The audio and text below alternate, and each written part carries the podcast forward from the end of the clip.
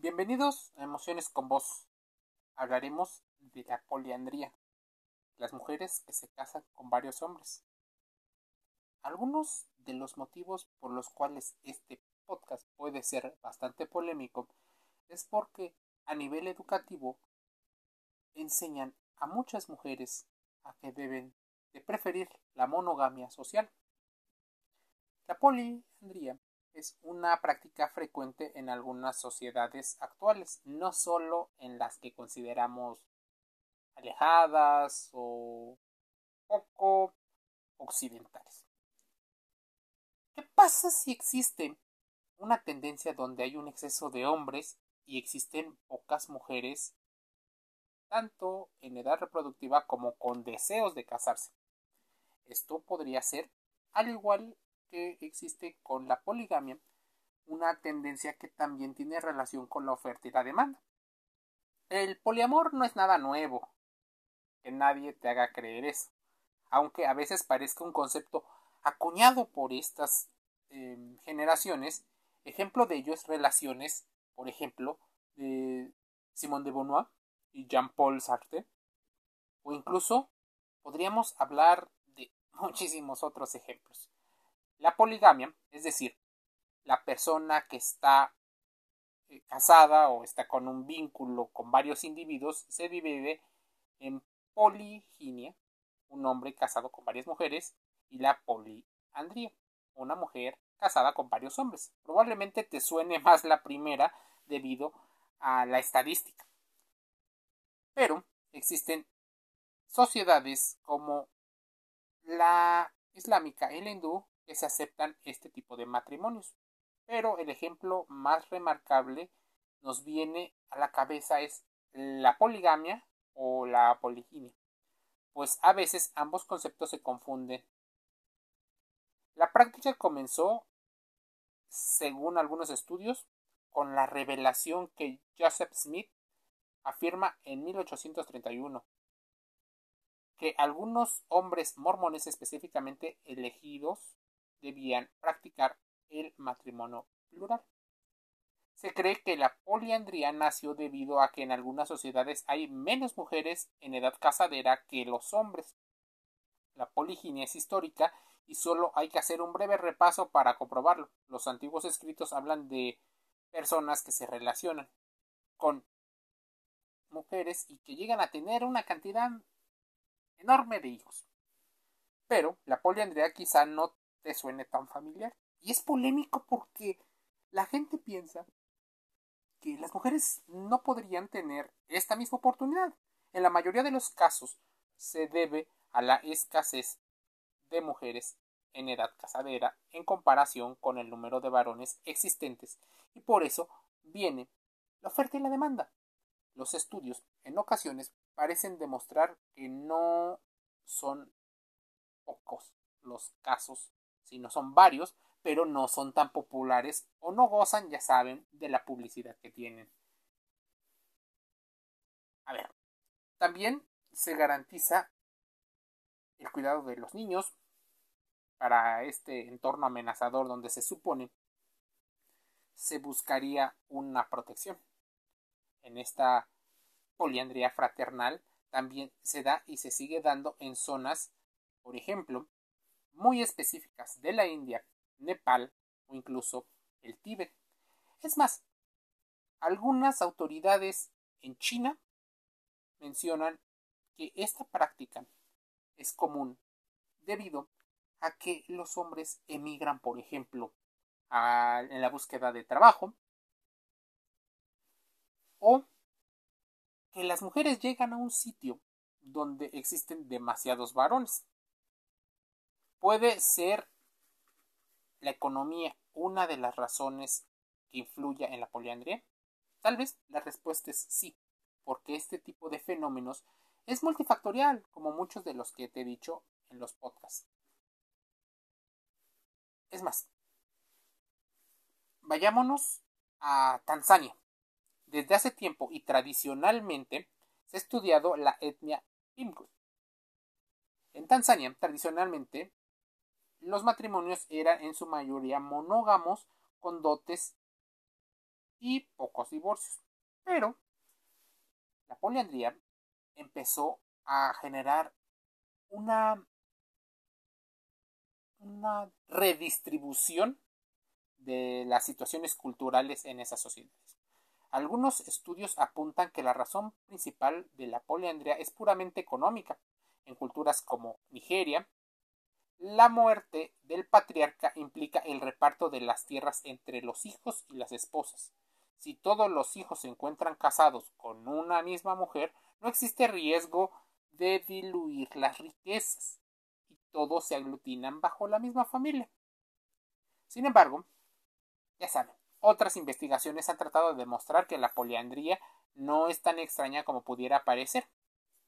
Es más, investigaciones de este lado en la Universidad de Nebraska, eh, realizadas por eh, la Universidad de Nebraska y la Universidad de Missouri, Catherine Starwick y Raymond Haynes mencionan que se pueden identificar a 53 grupos humanos poliándricos alrededor del mundo, demostrando que aunque la poliandría no es estadísticamente la mayoría, sino una minoría, no es extraño saber que existen sociedades con estructuras sociales relativamente simples, con menos burocracia política ni organización social elaborado, donde las mujeres suelen ser valoradas no solo por sus talentos, sino también por la escasez de mujeres que se encuentran en ese círculo.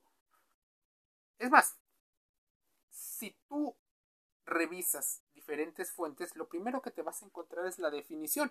Poliandría es una condición menos extendida geográficamente y que puede ser considerada como análoga a la poliginia, en la cual una mujer puede estar al mismo tiempo en matrimonio con varios varones según lo establezca la sociedad en la cual se encuentra.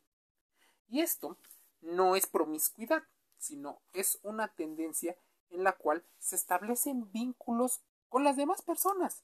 Es más, podríamos estar hablando de por qué, cuándo y cuál es la, la historia de esta tendencia. Bueno, la palabra poliandría es un neologismo del griego y también del polinesio. La evolución de la poliandría a lo largo de mucho tiempo nos ha llevado a pensar que existen tantas razones para el apareamiento de las hembras que qué pasaría si esta hembra en el caso de las investigaciones con el reino animal y las mujeres en el caso de los humanos lleva años, siglos podría decirte. Se ha considerado incluso que la relación sexual dominante en el mundo animal es la monogamia, pero para muchos podría ser más la poligamia. Ahora bien, sé que es un tanto un tema moral como un tema ético según la ideología que tú persigues. Aquí intento explicarte un poco del fenómeno. La poliandría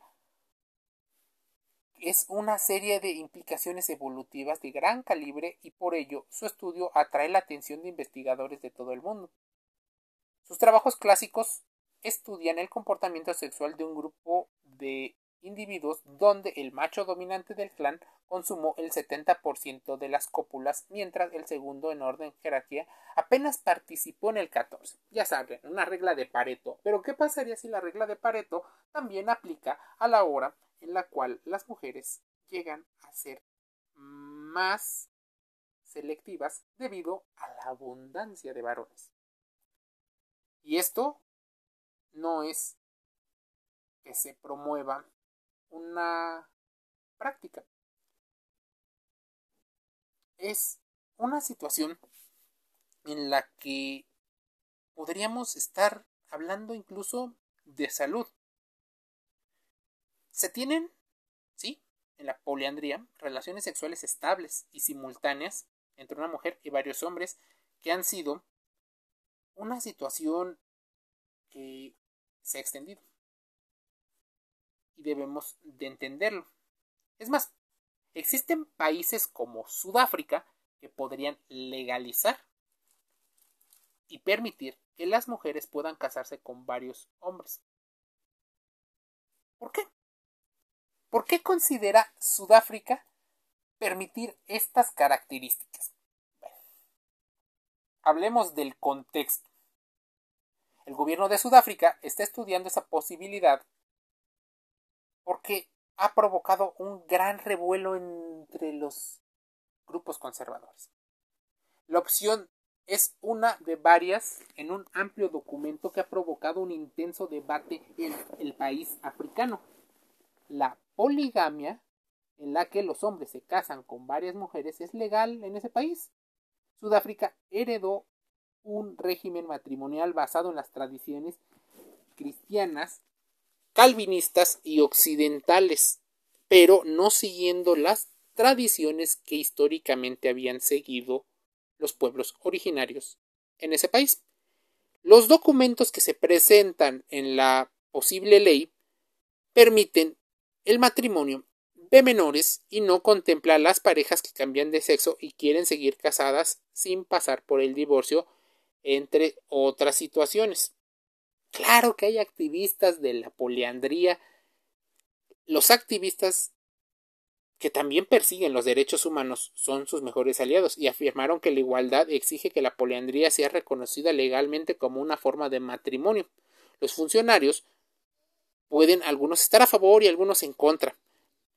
Y es más, se buscan un esquema donde el gobierno esté al tanto y el género en una situación neutral.